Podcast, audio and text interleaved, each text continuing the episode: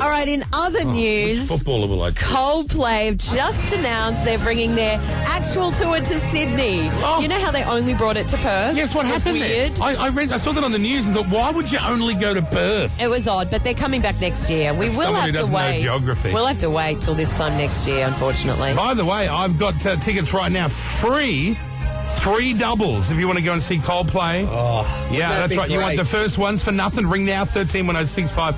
Coming to a course date in November six and seven.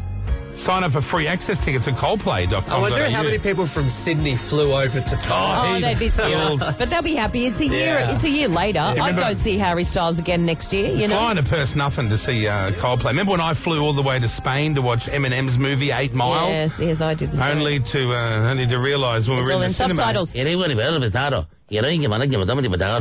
we were like, "Oh shit, it's in Spanish." Yeah, Ramona. Water. Yeah.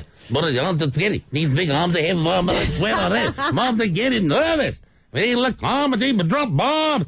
I didn't understand though. Didn't have the same impact, did I it? didn't understand though. Pedro, you would have loved it. All Spanish and uh, Eight Mile. No idea what was being said. None. I had no idea. Even, even the rap song was in Spanish? No, no. The rap song Oh, was, uh, that was that Mm. was in English. Kyle